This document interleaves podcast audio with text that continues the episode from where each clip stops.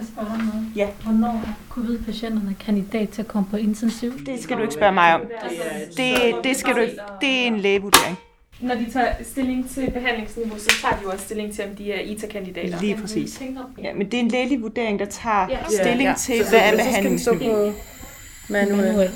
På dagens kursus på Hvidovre Hospitals lungemedicinske afdeling lærer nogle af de 35 frivillige sygeplejersker blandt andet om iltapparater, der hjælper patienten at trække vejret. Så er der gang i den. Det må også være rart for patienten at kunne høre, når de mærker, at nu får de svært ved at trække vejret. Ikke? Så op på 20 liter.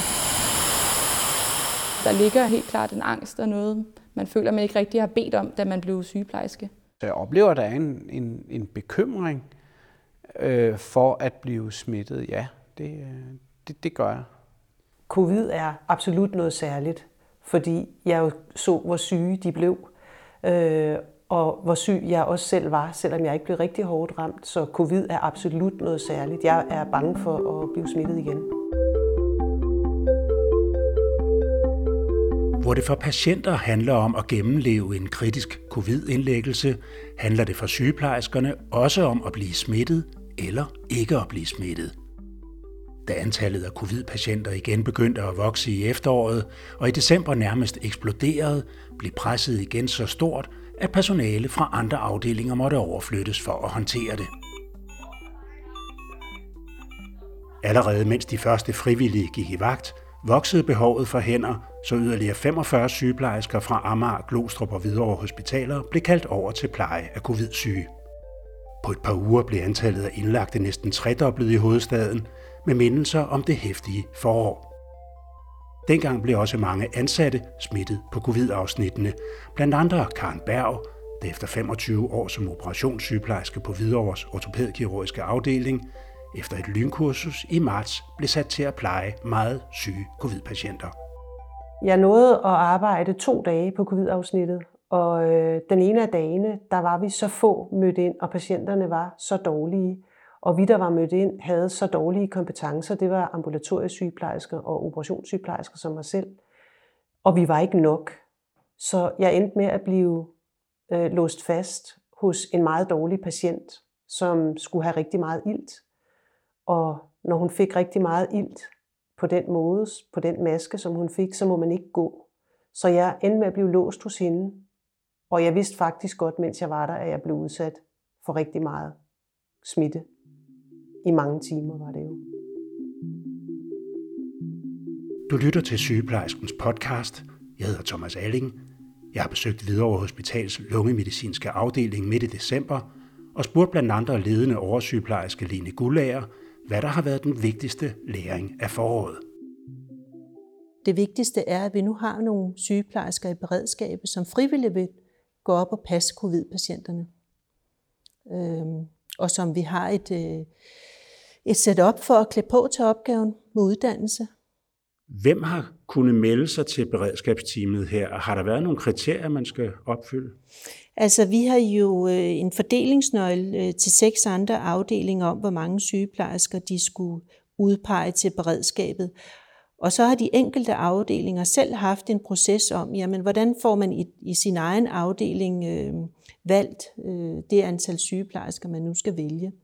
Øh, hvordan er det, man har den bedste proces for, at sygeplejerskerne melder sig øh, frivilligt til det? Men nu siger du, der ikke har været nogen kriterier, men altså der kan vel være blandt sygeplejersker, som i befolkningen i øvrigt, altså nogen, som er belastet af overvægt eller høj alder, eller har nogle kroniske sygdomme, som kan gøre, at de øh, er mere udsatte i forhold til, hvis mm. de selv bliver smittet. Men så kan man sige, så har man jo nok som sygeplejerske selv gjort sig de overvejelser, inden man melder sig til, øh, til beredskabet. Kan man vel ikke uden manuel, skulle jeg til at sige egentlig. Jamen, fordi den, du kan jo ikke skrue op for ilten. Det kommer an på satten jo. Hvor, hvor er egentlig den? Har det klart den der? I starten af december var regeringens håb stadig, at nye restriktioner kunne sænke smittetallet ude i befolkningen. Og delvise nedlukninger regionalt og lokalt i 38 Men tallene voksede dramatisk dag for dag, midt i december til over 3.000 smittede om dagen, Få dage senere blev planlagte operationer i flere regioner aflyst, og regeringen lukkede landet endnu mere ned. Budskabet det er helt klart. Smitten skal ned. Og det betyder også, at det personale, vi er så afhængige af, skal løbe endnu hurtigere. På landsplan lå smittetallene på 4-5.000 om dagen.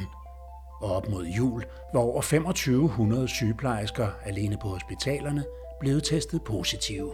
Normalt, når det ikke er covid-patienter, så, ligger, så, så anbefaler man jo, at de skal ligge med fugtet ilt over 5 liter. Landets store sygehuse har længe rustet sig til en forventet ny bølge af corona.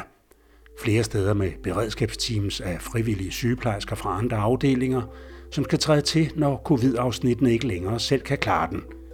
Også på Hvidovre Hospital, hvor Katrine Flenstrøm til daglig arbejder på ortopædkirurgisk ambulatorium, og har meldt sig frivilligt. Jeg var øh, en stor del af den første bølge i foråret. Øhm, jeg var med fra første dag, da vi åbnede det, det nye covid-sengeafsnit, vi havde dengang, øhm, og var med den sidste dag, da vi rullede den sidste patient ud af døren. Så jeg synes, det giver god mening, at jeg kan bidrage med de kompetencer, som jeg har derfra. Over den store blå firkant, der har I patientens aktuelle saturation, og nedenunder det saturationsinterval, vi gerne vil have, vi skal navigere indenfor. Altså, det er jo lidt ligesom med druppetællerne. Der er jo også alarmer på dem, der kører. Og, altså... Dem synes jeg, man sagtens skal høre, selvom døren er lukket. Katrine Flenstrøm og resten af beredskabsteamet har fået kurser i covid, i håndtering af smitsomme patienter, i smitteveje, i særlige værnemidler og iltapparater og meget andet. Vi har været på den her kursusdag, øhm, der var rigtig fint øh, struktureret og målrettet covid-behandlingen. Man kan sige, at i foråret vidste vi ikke rigtigt, hvad er det, vi skal ind til, hvad er det, de her patienter fejler, og det har vi en meget større viden om nu. Så det, at man kunne få en mere specifik undervisning i de scenarier, man kunne komme ud i, det har været meget betryggende. Der skal så få fejltagelser til, før at man kan risikere at blive smittet. En maske, der ikke sidder ordentligt. Øh, en patient, som, øh, som, som, som pludselig bliver dårlig, falder, øh, tager fat i os. Øh, de her ting med, at, at, at det, der har været meget svært for mange af os, det her det hører med, at der er en patient, der, der ringer på klokken og kalder. Og i dag, hvis vi skal følge regimet, så, og det skal vi jo, og det prøver vi også at gøre, øh, så skal vi iklæde os øh, beskyttelsesdragter og maske, og vi skal spritte hænder, og vi skal gøre alt det, inden vi kommer ind. Det gør, at der, der, der går lang tid. Ikke? Og jeg, jeg ved fra nogle historier, at der er nogen, som ligesom, altså, de er gået ind uden nogle af de beskyttelsesting, fordi der har været en akut situation derinde, hvor man ikke har kunnet bare stå og se på det og, og, og tage tøjet på i den rækkefølge, man egentlig burde. Og det er de der uventede ting, der sker, så, så, så, så jeg tror ikke, det er fordi, vi ikke har været gode nok, men, men det siger nok bare noget om, altså der er, en, der er en risiko i det her, og det er mennesker, vi arbejder med jo. Siger sygeplejersker og koordinator Jesper Fris, der har stået for den kliniske træning af de frivillige på Hvidovre, og supplerer sig Irene Borup, Katrine Flenstrøm og Lene Gullager. Det, der gør det utrygt, det er, at vi ikke er nok altså, til det pres, vi har. Det tager rigtig meget ekstra tid at gå ind til en coronapatient. Du skal have værnemidler på, og når du skal ud, skal du gøre ekstra, altså dine hænder skal gøres ekstra rene, udstyret skal gøres rent, hvis du tager det med ud. Så den tid, man normalt vil bruge på en patient, den, altså du har ikke nok til at passe 2, 3, 4 coronapatienter i forhold til dine almindelige, ikke isolerede patienter.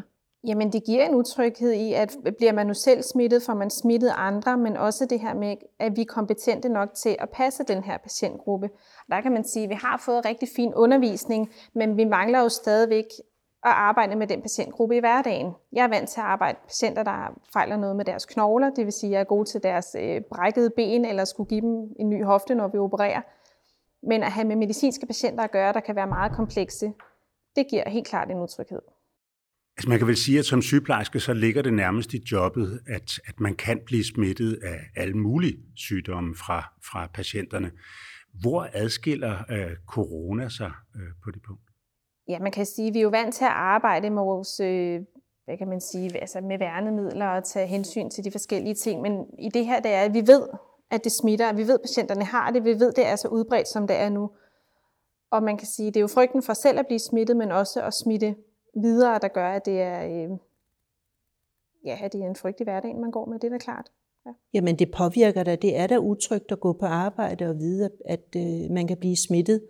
Øh, og det er vi jo nødt til at komme omkring. Øh, vi underviser i håndtering af værnemidler. Hvordan tager man værnemidler på? Hvordan tager man værnemidler af? Så, øh, så vi gør, hvad vi kan for at, at klæde på til den opgave. Er I klædt godt nok på? Ja, det vil jeg sige. Øh, det indgår i undervisningen, og personalet bliver, om end ikke dagligt, men så i hvert fald flere gange om ugen, øh, taler vi om det på lungemedicinsk, og man bliver undervist i det. Den gode nyhed sidst på året var, at dødeligheden blandt patienter med covid-19 er faldet med 70 procent siden foråret. Det er svært at sige præcis, hvorfor det er sådan, for der sker altid mange forandringer på én gang. Men det, vi er blevet bedre til, det er jo at behandle med ilt og med blodfortyndende, og så har vi jo fået mulighed for at give remdesivir og dexamethasone. Som professor og overlæge Thomas Benfield fra Hvidovre Hospital fortalte i starten af december. Samtidig konkluderede en undersøgelse fra Region Midtjylland, at over 60 procent af de adspurgte sygeplejersker i området i høj eller i nogen grad følte sig bekymret for deres nærmeste på grund af deres arbejde med covid-19-syge. De er stolte over veludført arbejde, men utrygge i forhold til uvidshed om arbejdstid, manglende oplæring i nye specialer og risiko for at blive udpeget til at passe covid-19-patienter. En dobbeltfølelse i Rene Borup kan ikke genkende til. Altså, jeg er jo selv blevet smittet med covid på arbejdspladsen i bølge 1. Øh, jeg sidder også som arbejdsmiljørepræsentant, så jeg anmelder alle dem øh, personaler, der bliver smittet. Både symptomlængde, hvordan de bliver smittet, hvis man ved det, og øh, eventuelle senkonsekvenser. Og vi har jo nogle ansat hos os, som også er blevet smittet på arbejdet, som har rigtig grimme senfølger, der slet ikke har nogen lugtesans, for eksempel, selvom det er otte måneder siden, at de havde covid. Så det er da ikke noget, folk de, øh, sådan jubler over at have som en arbejdsrisiko, hvis det bare anses, at øh, det er en forventning, man som sygeplejerske bare må sluge den og blive smittet. Og vi har også mange, der er rigtig angste for her op til jul, at de ikke får lov til at holde jul med deres familier, fordi de arbejder, hvor der er covid-patienter. Enten at deres familie har en syg farmor eller en, en svækket søster, hvad ved jeg, et eller andet, som gør, at de enten ikke kan tillade sig at tage hjem til jul, eller familien måske beder dem om at holde sig væk øh, uanset om de er positive eller ej, eller om de har symptomer eller ej. Så der ligger en helt klart en angst og noget, man føler, man ikke rigtig har bedt om, da man blev sygeplejerske. Du siger, du selv øh, blev smittet. Hvor hårdt var dit eget forløb? Øh, jeg slap ret billigt, heldigvis. Øh, jeg smittede så også min mand, som så var syg i 14 dage derhjemme. Øh, han var ret hårdt ramt i forhold til det, hvor vi jo så begge to var i karantæne og brugte vores ferie på det. Så jeg slap heldigt, kan man sige. Men øh, jeg var også ung og frisk, og ikke syg af andet, så jeg har haft alle forudsætninger for at klare det godt.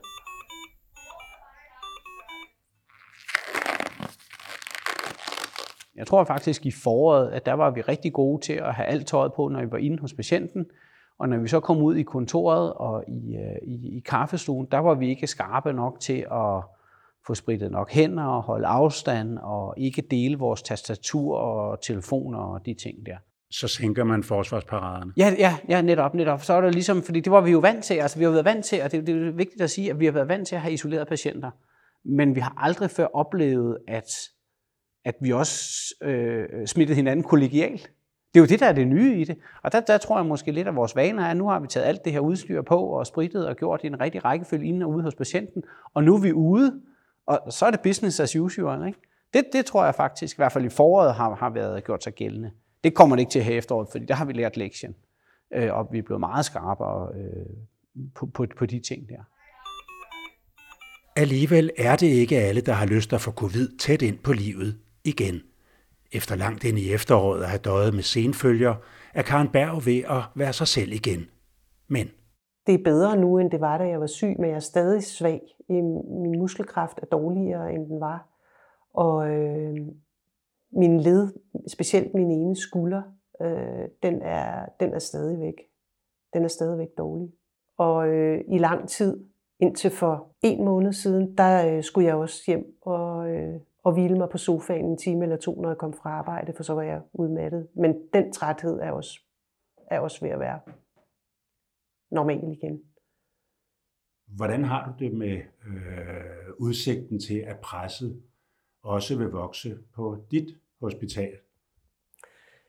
Det har jeg det svært med, fordi øh, umiddelbart så er der oprettet et beredskab på mit hospital, så umiddelbart vil jeg ikke være blive udkommanderet til at passe covid-patienter igen.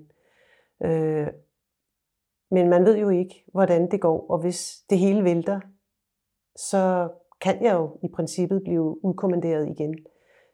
Øh, og der vil jeg håbe, at jeg så får nogen med mig, som, som kan fortælle mig, hvad jeg skal gøre, så jeg ikke føler mig lige så inkompetent, som jeg gjorde i foråret. Men jeg, du frygter det? Jeg, jeg, jeg kan godt frygte det, ja. Som sagt overhalede smittetallene hurtigt beredskabsplanerne i december. Udover de 35 frivillige sygeplejersker, måtte yderligere 45 inddrages i bemanding af Hvidovre Hospitals covid-senge. Om det scenarie sagde oversygeplejerske Lene Gullager forinden. Det vi kigger ind i, og man kan jo kun kigge ind i den krystalkugle, man kan på nuværende tidspunkt, det er, at vi vurderer, at øh, det beredskab øh, med de 10 senge, det vil være nok på det trin. Og hvad krystalkuglen så må sige videre frem, jamen så vil vi jo gentage samme proces, om vi kan rekruttere flere frivillige. Og skulle man komme i en situation, jamen så må vi jo se på, øh, hvordan vi så får bemandet de senge.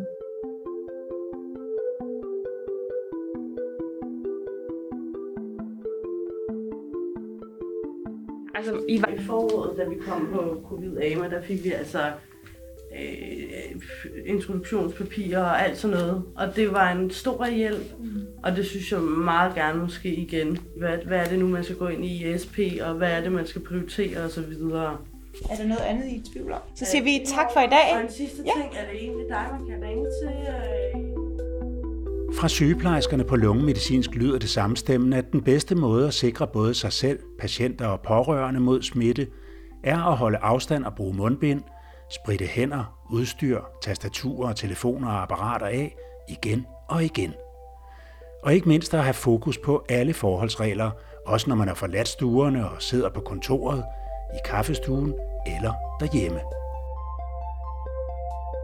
Du er som altid velkommen til at sende idéer og kommentarer til kommende udgaver af Sygeplejerskens podcast. Skriv til podcast Du kan finde og lytte tidligere udgaver af vores podcasts på Sygeplejerskens hjemmeside eller der, hvor du plejer at lytte podcasts. Jeg hedder Thomas Alling. Jeg er journalist. Tak for nu.